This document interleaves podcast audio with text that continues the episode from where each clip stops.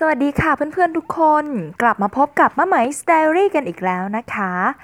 สำหรับ episode นี้ค่ะ ไหมจะว่าด้วยเรื่องของบทเรียนจากคลาส dance ค่ะ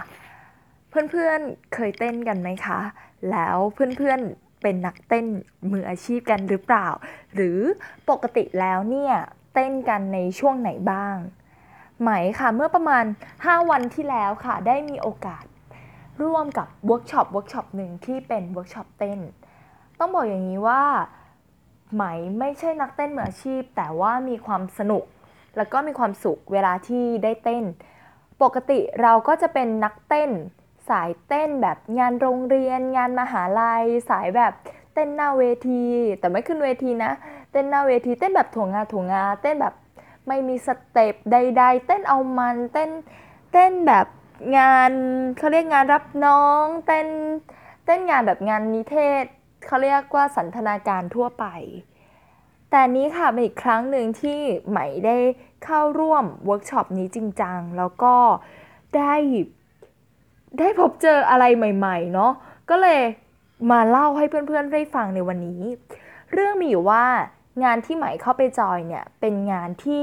เขาอยากจะ collaborate หลาย ๆ ศาสตร์ ให้มันเกิดขึ้น แล้วก็ทำให้มันเกิดขึ้นมาเป็นงาน art แบบใหม่ โดยมีการรวบรวมของการแสดงเดี่ยวแบบ dance แบบโซโล่มีการรวมของการอาหารที่เป็นเชฟที่มีการเสิร์ฟอาหาร แล้วก็มีการวัฒนธรรม แล้วก็มีบทบาทหลากหลายของผู้คนรวมขึ้นมา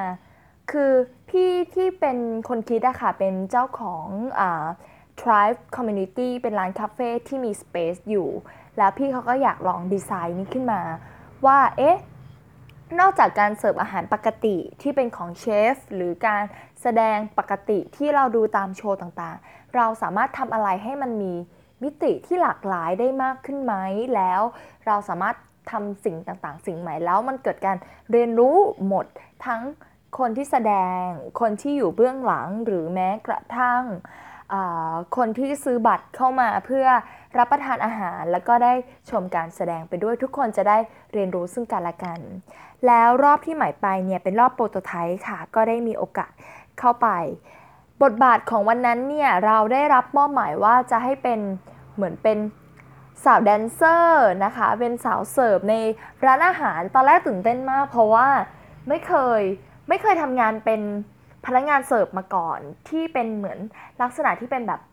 พัฒไทม์อันนี้ยังไม่เคย แล้วนี่ก็เป็นครั้งแรกที่ที่ได้เป็นพัฒไทม์ก็รู้สึกตื่นเต้นเราไม่เคยเสิร์ฟอาหารเลย ก็เสิร์ฟเสิร์ฟจริง ๆ ก็เหมือนเสิร์ฟเล่นๆเสิร์ฟให้ผู้ใหญ่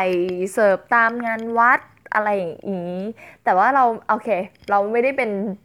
พนักงานเสิร์ฟว่างั้นเถอะ เราก็เลยรู้สึกตื่นเต้น แต่ว่าการที่เราจะเป็นพนักงานเสิร์ฟได้เนี่ย แต่ว่ามันมีการ dance เข้ามาเกี่ยวข้อง ก็จะมีให้มีการเต้นกันเกิดขึ้น แล้วก่อนหน้านั้นเนี่ยก่อนที่เราจะทำการ performance ได้ เราก็จะต้องมีการซ้อม มีการเข้าเวิร์กช็อปกันเกิดขึ้น เวิร์กช็อปที่ไหมเข้าเนี่ยก็นำนำโดยพี่พดุงค่ะ ก็เพิ่งรู้จักแกในวันนั้น ตอนแรกแบบมองจากภายนอกเนี่ย พี่พดุงแบบ ตอนแรกไม่รู้ว่าพี่พดุงคนไหน คือ คือเราในภาพเราอะในเรารู้สึกว่าแบบโอเค ถ้าเป็นนักเต้น นักเต้นก็จะเป็นแบบอะสายเกาสายเกาหลี แต่เราแต่พี่ประดุงเนี่ยมาในลุคที่เป็น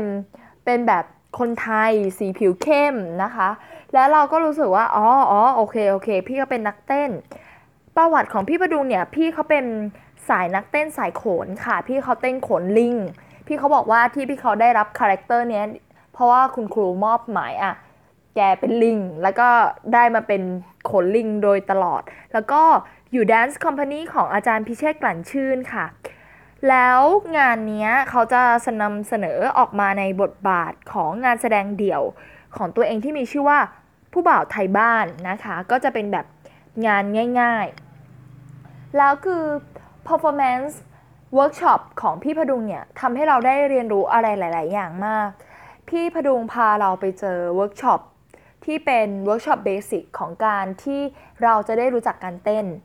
การเต้นในวันนี้ที่เราจะทำการแสดงไม่ใช่การเต้นที่มีท่า 1 2 3 4 5 6 7 8 จะไม่ใช่สายนั้นที่เป็นสายนับจังหวะ พี่เขามาจากสายที่ประดิษฐ์ท่าคิดค้นและพัฒนาท่าจากการไร้รำแล้วก็เกิดจากเส้นที่เป็นวงกลม แล้วก็นำเสนอออกมา พี่ประดุงบอกกับเราว่าคนที่จะเต้นได้เนี่ยก็คือขอให้แค่ลงประกอบจังหวะให้ได้ ดังนั้นเนี่ยสิ่งที่พี่เขาพาไปคือ พาให้เราลงประกอบจังหวะให้ได้ ตอนแรกเราก็เข้าเวิร์กช็อปที่เป็นเหมือนอะยืดกล้ามเนื้อก็จะเป็นยืดกล้ามเนื้อในสไตล์ สไตล์ของพี่ประดุงทำให้เรารู้จักว่า การที่เราจะขยับร่างกายได้ การที่จะทำงานการเคลื่อนไหวมันไม่ได้มีแค่ข้อต่อใดข้อต่อหนึ่งที่ทำงาน มีข้อเท้า ข้อเข่าสะโพกมีการทำงานเพื่อให้เรารู้จัก แล้วก็เป็นการ grounding ทำให้ตัวเองนิ่งลง รวบรวมสมาธิก่อนที่เราจะทำเวิร์กช็อปการที่เราเวิร์กช็อปต่อไป พี่เขาให้เราลองฟังเพลงค่ะ การเต้นในสไตล์พี่เขาเราสามารถเอาไปประยุกต์ได้กับทุกเพลงเลย พอเราฟังเสร็จ พี่เขาบอกว่าให้เชื่อเสียงของร่างกายตัวเอง อันนี้เป็นอะไรที่ที่ที่รู้สึกว้าวนะ ที่เราเต้นโดยที่ไม่ได้ผ่านหัวว่า เราจะคิดว่าเรากำลังจะทำท่าอะไร หรือเรากำลังจะเป็นอะไรเราเพียงแค่ listen your body ฟังเสียงร่างกายตัวเองแล้วก็ act act ออกมา เอาท่าทางนั้นออกมาจากร่างกายที่ขยับ เราเริ่มจากการที่เราฟังว่าร่างกายเราอยากขยับไปทางไหน แล้วก็เคลื่อนไหว ให้ได้ทุกสัดส่วนแล้วก็อยู่กับเพลง เราทำเวิร์กช็อปกันประมาณนี้ค่ะ แต่สิ่งที่มากกว่านั้นมันมีรายละเอียด เวลาเราเต้นผ่านจังหวะ ปกติเราก็คิดว่าการเต้นก็คือการที่เราขยับจังหวะเอามัน แล้วก็จบ แต่เพิ่งไหมเพิ่งเข้าใจว่าการเต้นมันสามารถสะท้อนความหมายบางอย่างได้ มันมี meaning ของมันที่จะทำให้เกิดขึ้นได้ พี่พดุงให้เราเลือกเต้นโดย ตอนแรกพี่เขาให้เราลองเต้นแบบฟรีสไตล์ แล้วปรากฏว่ามันอาจจะไม่ work นะ มันอาจจะเป็นแบบในสายตาของผู้เชี่ยวชาญอาจจะมองว่า อืม เราลองถอยมาอีกสเต็ปหนึ่งก็คือ ลองขยับแค่อวัยวะส่วนใดส่วนหนึ่งของร่างกาย แล้วใช้การฟัง พอเราฟังจากร่างกาย จดจ่ออยู่กับมัน พอเราจดจ่ออยู่กับมัน จนสุดท้ายมันเกิดความหมายอะไรบางอย่าง แล้วสเต็ปต่อไปก็คือการพัฒนาท่าให้เกิดความหมาย พี่เขาแสดงออกมาให้ดูว่าอย่างเช่น ตอนแรกเริ่มจากการขยับเขา่าขยับเข่ามันก็ดูไม่เป็นท่าเต้นไม่เป็นอะไร เราแค่มอง พอเราอยู่ตรงนั้นอยู่มากขึ้น ร่างกายมันเป็นของมันเองเลยค่ะ มันมีท่าที่อิสระมากกว่านั้นมาก ๆ แล้วพอขยับมันก็เริ่มเกิดการบิด พอบิด บิด บิดซ้าย บิดขวา มีการหมุน มีการขยับข้อต่ออื่น จนเกิดท่า เกิดการควงแล้วก็เกิดการใช้ขึ้นมา จนจนจนสุดท้ายจากการที่เราขยับเคาะเป็นจังหวะ ภาพมันเกิดการไหลลื่น มันเกิดการ flow มันเกิดเป็นท่าท่าที่มันอิสระมากขึ้นแล้วมันเป็นท่าท่าที่เราที่พี่ประดุงใช้คำว่ามันเป็นท่าเต้นขึ้นมา แต่สิ่งที่มากกว่านั้นมากมากกว่าเวิร์กช็อปเต้นที่ทำให้รู้ว่าร่างกายสามารถฟรีได้ สิ่งนั้นที่มากกว่าที่จะโชว์ให้เห็นก็คือท่าเต้นมันสามารถสะท้อน meaning of life หรือสะท้อนตัวตนของเราผ่านการเต้นได้ พี่พดุงให้เลือกที่เราจะใช้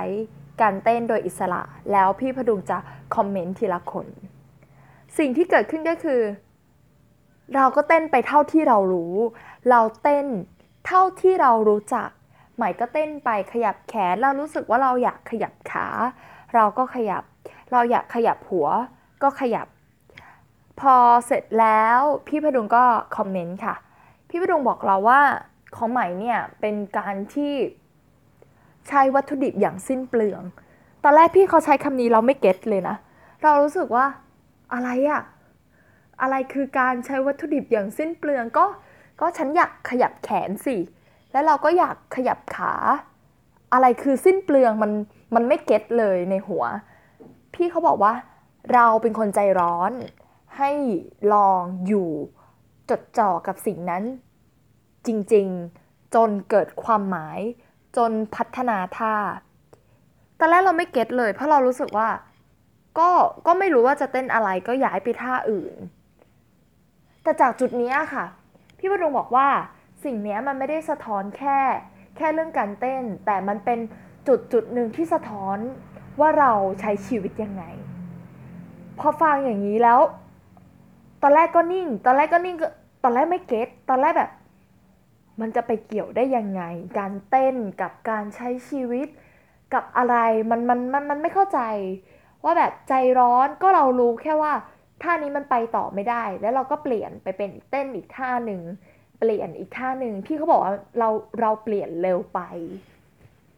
จนกระทั่งเราลองเอาคอมเมนต์ของพี่พดุงมาใช้ก็คือ เราลองอยู่ลองอยู่กับสิ่งนั้นจริง ๆ ค่ะ ลองอยู่อยู่แค่แค่เพลงเปิดเปิดขึ้นมาไม่ว่าจะเป็นดนตรีอะไร แล้วเราอยู่กับสิ่งนั้น อยู่ให้มัน จะอธิบายว่าไงดี คือเราไม่ได้คิดท่า แต่เราแค่ฟังเสียงร่างกาย พอเราฟังโดยที่เราไม่เอาความคิดมาใส่ตัวเรา และเรารู้ได้ว่า แขนเราจะไปยังไงกับเพลง ฟังจังหวะ พอแขนมันเริ่มขยับ ข้อมือขยับ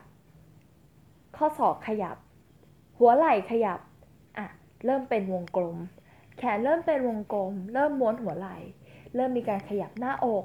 ขยับหน้าอก เริ่มมีการควงหน้าอก กลายเป็นว่า มันเกิดท่าทางและความหมายของท่าที่มากขึ้น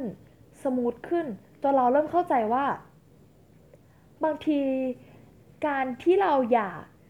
จะให้คนดูเออสิ่งนี้เป็นสิ่งที่พี่พดุงบอกเลยค่ะว่า คนดูไม่เก็ตความหมายว่า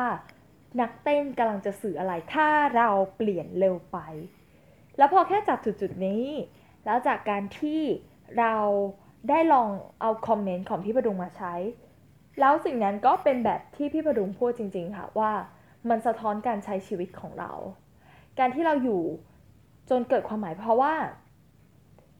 การทำซ้ำๆการเรียนรู้และการต่อยอดจากท่า การพัฒนา มันทำให้คนดูเข้าใจถึงความหมายของท่าเต้นได้ มันสะท้อนสิ่งสิ่งที่อยู่ในชีวิตใหม่ก็คือว่า เมื่อก่อนใช้คำนี้เลยเมื่อก่อน เมื่อก่อนเราไม่เข้าใจว่า เราจะใช้ชีวิตกับสิ่งสิ่งนี้ยังไง เวลาเราทำอะไร เราทำแป๊บเดียวแล้วเราก็เลิก แล้วเราก็ไปจับสิ่งใหม่ เราทำแป๊บเดียวเราเบื่อ แล้วเราก็เลิก เราทำเราชอบอันนี้แล้วเราก็ไปใหม่ แล้วเราก็เลิก มันกลายเป็นว่าในชีวิตเรามีอะไรหลายอย่างที่อยากทำเยอะมาก แล้วก็ได้ลองทำเยอะมาก แต่มันเหมือนเป็ดมากๆ ที่มันเก่งอันนี้ แล้วก็นิดนึงแล้วก็ไป เก่งตรงนี้นิดนึงแล้วก็ไป จนแม้กระทั่งเราเอง เราก็ไม่รู้ว่า สุดท้ายแล้วเรากำลังทำมันไปเพื่ออะไร สุดท้ายแล้วมันเคยเกิดช่วงที่มันงง แล้วก็สับสนมากๆในชีวิตอะค่ะว่าแบบเฮ้ยเราเป็นอะไร แล้วเราก็ ให้คำตอบตัวเองไม่ได้ แต่เรารู้สึกงง แล้วเราทำหลายอย่างมาก แล้วมันก็ไม่เข้าใจความหมาย แล้วเราก็ไม่สามารถจับอะไรเป็นชิ้นเป็นอันได้ เพราะเราไม่ได้อยู่จุดนั้นจริงๆ เราไม่เกิดการ trust ที่เรียกว่าเชื่อ ที่พี่พดุงบอกว่าเกิดการจากเชื่อร่างกายว่า เราจะอยู่กับสิ่งสิ่งนี้ พอเราไม่เริ่มพอเราเริ่มที่จะไม่เชื่อมัน เราก็เริ่มที่จะเปลี่ยนมัน พอเปลี่ยนมัน มันก็ไม่เกิดความหมาย เราไม่เห็นผลที่มันงอกเงยจากท่าที่มันเต้น เราไม่เห็นผลที่งอกเงยจากกิจกรรมที่เราทำสิ่งนี้มันมันใช้ความคิดไม่ได้ว่าพอพอเราใช้ความคิดในการที่เราจะพยายามเข้าใจตัวเอง มันก็จะกลายเป็นความคิดอีกชุดหนึ่งที่กำลังจะพยายามเข้าใจแต่ว่าเราไม่ได้เห็นตัวเองและเราไม่ได้เข้าใจตัวเองแบบที่เรา เข้าใจตัวเองจริง ๆ ที่มันลงมาสู่ใจจริง ๆ เราก็เลยเห็นว่าเออจริง ๆ เราเป็นคนใจร้อนและเราก็ที่ผ่านมาเราไม่ได้รอคอยการประสบความสำเร็จของมันให้มันเกิดขึ้นจริง ๆ แต่เรารีบที่จะเปลี่ยนมัน รีบที่จะไปทำอะไรมัน ตัวเราเองก็ไม่เห็นคุณค่าของสิ่งที่ให้ความหมาย แล้วเราก็เปลี่ยนเปลี่ยนเปลี่ยนเปลี่ยนมันไปเรื่อยๆ โดยที่ตัวเราก็ไม่รู้ความหมายว่าเราเปลี่ยนเพราะอะไรแต่เราแค่ แค่เปลี่ยนมัน เพราะเราก็ไม่รู้ มันเกิดจากการไม่รู้ เราก็เลยเปลี่ยน พอไม่รู้เปลี่ยนไม่รู้เปลี่ยน สุดท้ายแล้วเราก็ไม่รู้อะไร เราก็ทำให้คนอื่นเข้าใจเราไม่ได้ เพราะเราก็ไม่เข้าใจในสิ่งที่เราทำแต่พอเรารู้เรา trust บางสิ่งบางอย่าง เราจดจ่อเราให้เวลา แล้วมันก็ออกมาเป็นท่าทางเกิดเป็นความหมายที่ตัวเราเองก็เข้าใจ ว่าเราอยากจะสื่อสารอะไร คนดูคนรับที่เป็นการแสดง ก็เข้าใจว่าเรากำลังกำลังจะสื่อสารอะไร ใหม่ก็เลยรู้สึกว่า เฮ้ย นี่มันเป็นแบบ dance dance of meaning of life เลย มันคือการเต้นเพื่อเพื่อหาความหมายของชีวิตเลยว่าเรา ถ้าชีวิตคือการแสดงอะไรบางอย่าง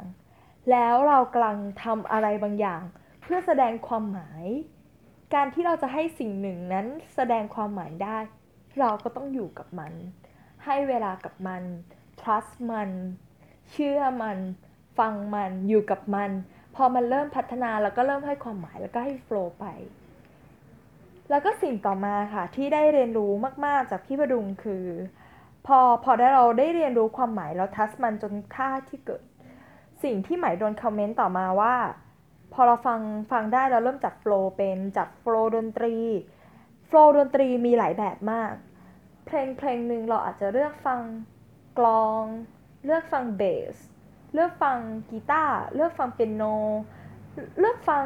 เครื่องดนตรีใดก็ได้ หรือ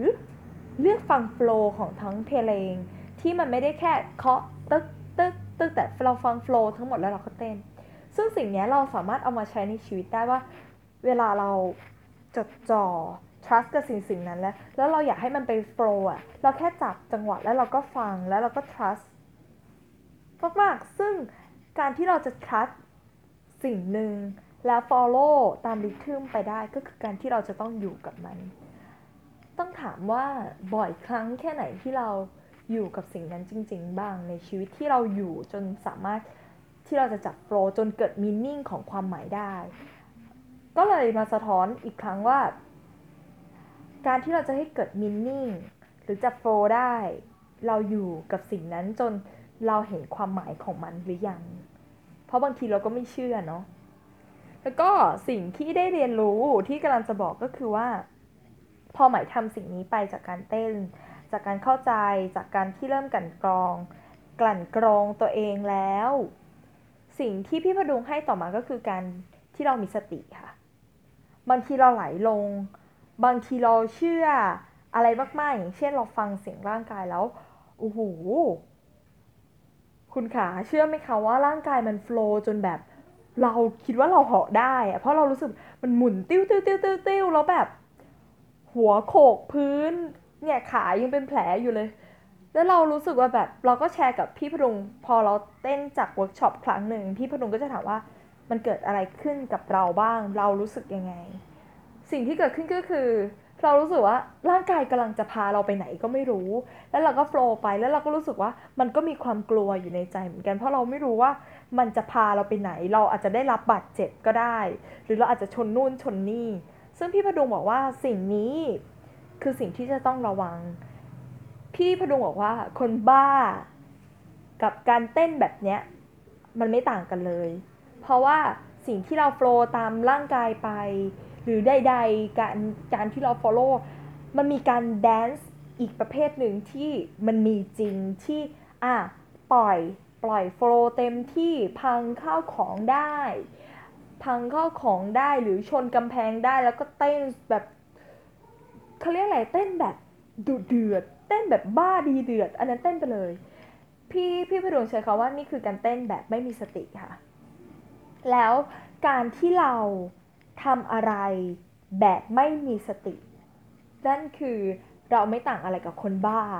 คนบ้าที่เต้น เพราะคนบ้าก็คือคนที่ไม่มีสติ แล้วเราต่างอะไร ต่อให้เรา follow ไป แต่เราก็คือคนที่ไม่มีสติอยู่ดี ดังนั้นการเต้นต้องกลับมามีสติคำว่ามีสติหมายความว่ายังไงคำว่ามีสติ หมายความว่าเรารู้เราจดจ่อ เราไม่ได้ดิ่ง เรายังรับรู้ environment รอบข้างหมด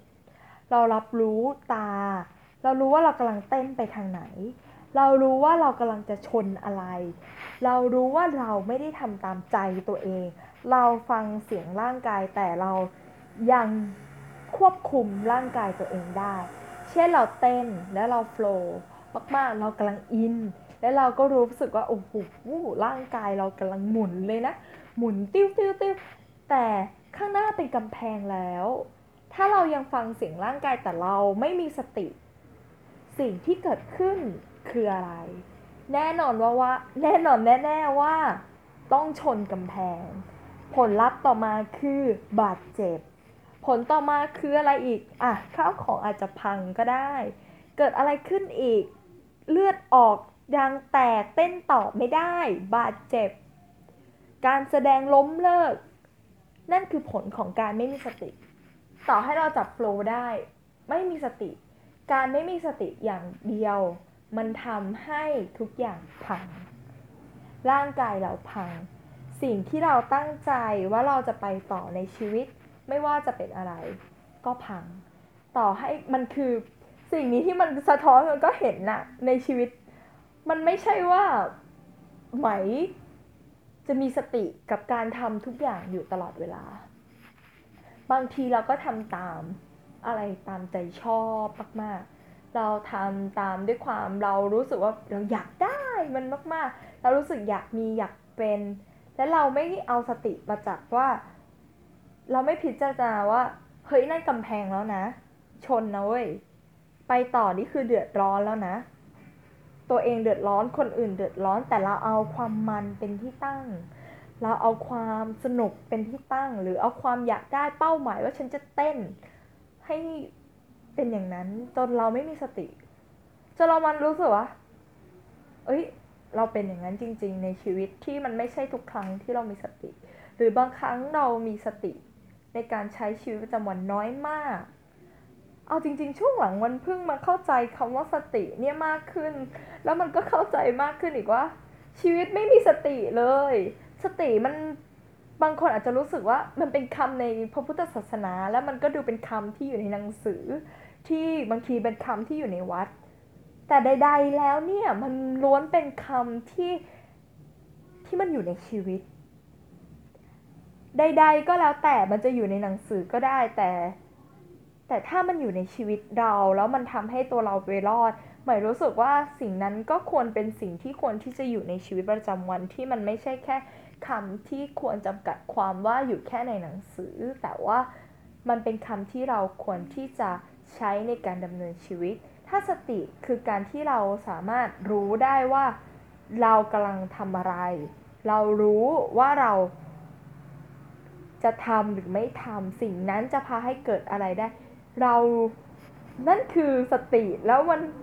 มันคือโอ้โหสิ่งที่ช่วยชีวิตเรามาก ๆ ถ้าเราไม่รู้ว่าในชีวิตเรา ที่มันเป็นแดนซ์มันชัดไงคะว่าอุปสรรคหรือกำแพงหรือความทุกข์ข้างหน้ามันคือกำแพง และเราเห็นมีสายตาอันเฉียบคม แหลมคมในการมอง เรารู้อยู่แล้วว่าเรากำลังเต้น และเรามี หลมคมในการที่เรารู้ว่าเรากำลังชนกำแพง แล้วเราบิดตัวเองไปอีกทิศทางหนึ่งแล้วโฟล์ไปอีกจังหวะหนึ่งมันก็ไหลมันก็เกิดความสวยงาม มันเกิดมินนิ่ง มันเกิดความหมายทุกอย่างทั้งตัวเราแล้วก็คนดู แต่ในชีวิตเราล่ะ เรามีปัญญา มีสายตาอันเฉียบคมขนาดนั้นหรือไม่ที่เราจะมองเห็น ว่าเรากำลังติดกำแพงใด ๆ ในชีวิตมากน้อยแค่ไหน หลายครั้งเราไม่มี หลายครั้งเราก็เอาตัวเองทั้งตัวทุ่มไป แล้วเราก็เจ็บจนเรามีสติอีกทีคือสติตอนที่เราเจ็บไปแล้ว ปัญญาเกิดตอนที่หัวล้างข้างแตกไปแล้วแล้วเราก็เจ็บ แต่แต่โอเคค่ะว่า มันไม่ใช่ทุกครั้งที่เราจะมีปัญญามากขนาดนั้นที่จะมอง แต่สิ่งนั้นก็คือ มันคือการเรียนรู้มันคือโปรเซสของการเรียนรู้ว่าเราเข้าใจ และเราจะไม่ทำให้ตัวเองเจ็บ มันเริ่มฉลาดขึ้น แต่ถ้าเรามีกระบวนการวิธีการที่เรารับรู้ที่จะสร้างสติให้เราพิจารณาได้ว่าได้แยบคายมากขึ้นว่าสิ่งใดเป็นกำแพง บางทีเราก็ไม่ต้องเจ็บตัวในชีวิตมากขึ้นแล้ว ทุกอย่างมันก็จะโฟล์ได้ขึ้นใหม่ก็เลยรู้สึกขอบคุณมาก ๆสำหรับ การเต้นในวันนั้นที่ที่มันทำให้เราได้ย้อนกลับมามองในชีวิตมากขึ้นว่า เราใช้ชีวิตยังไง เคยมีคนเตือนเมื่อก่อนว่าตัวเองเป็นคนใจร้อน แต่สำหรับเราในเมื่อก่อนที่เราใจร้อน เราจะรู้สึกว่าเราไม่ได้ใจร้อน เรารู้สึกว่าเราเราโอเคเราใจเย็น แต่พอในวันหนึ่งที่เราช้าลงได้อีก มันก็จะเริ่มมองเห็นในวันนั้นที่เราใจร้อน พอเราเย็นขึ้นได้อีก เราก็จะรู้ว่า เอ้ยเมื่อก่อนมันร้อน แสดงว่าเราเกิดการ เข้าใจตัวเองและเกิดการพัฒนาตัวเองได้อยู่อีกเรื่อยๆอืมมันก็รู้สึกว่าเราก็เป็นคนหนึ่งที่กำลังพัฒนาไป แต่ก็สนุกค่ะวันนั้นก็ได้เรียนรู้ พอวันนั้นได้เรียนรู้ได้เวิร์กช็อปเอาจริงๆมันก็สนุกนะ มันก็เลยทำให้รู้สึกตัวเองได้ปลดปล่อยกับเรื่องการเต้นมากขึ้น มันทำให้เราหลุดออกจากนิยามคราวนี้รู้สึกแบบตัวเองเต้นแบบฟรีสไตล์ได้มากขึ้น เต้นกับจังหวะอะไรก็ได้มันแค่เต้นประกอบจังหวะ แล้วก็รู้สึกดี แต่ใดๆแล้ว ใด ๆ นี่เป็นคำศัพท์ส่วนตัวนะ ชอบมากเลยใด ๆ ใด ๆ โลกล้วนอันนี้จังมันมันดูเป็นแบบอะไรก็แล้วแต่อย่างเงี้ยค่ะ มันก็ทำให้ได้เห็นอะไรที่มากมาย วันนั้นเนี่ยสิ่งที่ได้เรียนรู้นอกจากนอกเหนือจากการเต้นเนี่ยจะเป็นเรื่องของของเรื่องของการที่เราได้ทำอะไรที่มันแปลกใหม่ไปมากกว่าเดิม การได้พาตัวเองไปอยู่นอกห้องเรียนและให้ตัวเองได้มีประสบการณ์นั้น บางทีอาจจะรู้สึกว่าอย่างไหมทำกายภาพไหมไหมจะจะรู้สึกว่าตัวเองไม่ได้มีความเกี่ยวข้องกับ กับการเสิร์ฟอาหาร แต่พอมันได้ทำการที่เราได้ไปเสิร์ฟอาหาร สิ่งที่ได้เรียนรู้มามันคือชีวิต มันคือสัมพันธภาพที่เข้ากับผู้คน เราไม่สามารถแยกสิ่งใดสิ่งหนึ่งว่า อันนั้นใช่เรา หรืออันนี้ไม่ใช่เราหรือการคิดแบบแยกส่วนเลย มันไม่สามารถทำได้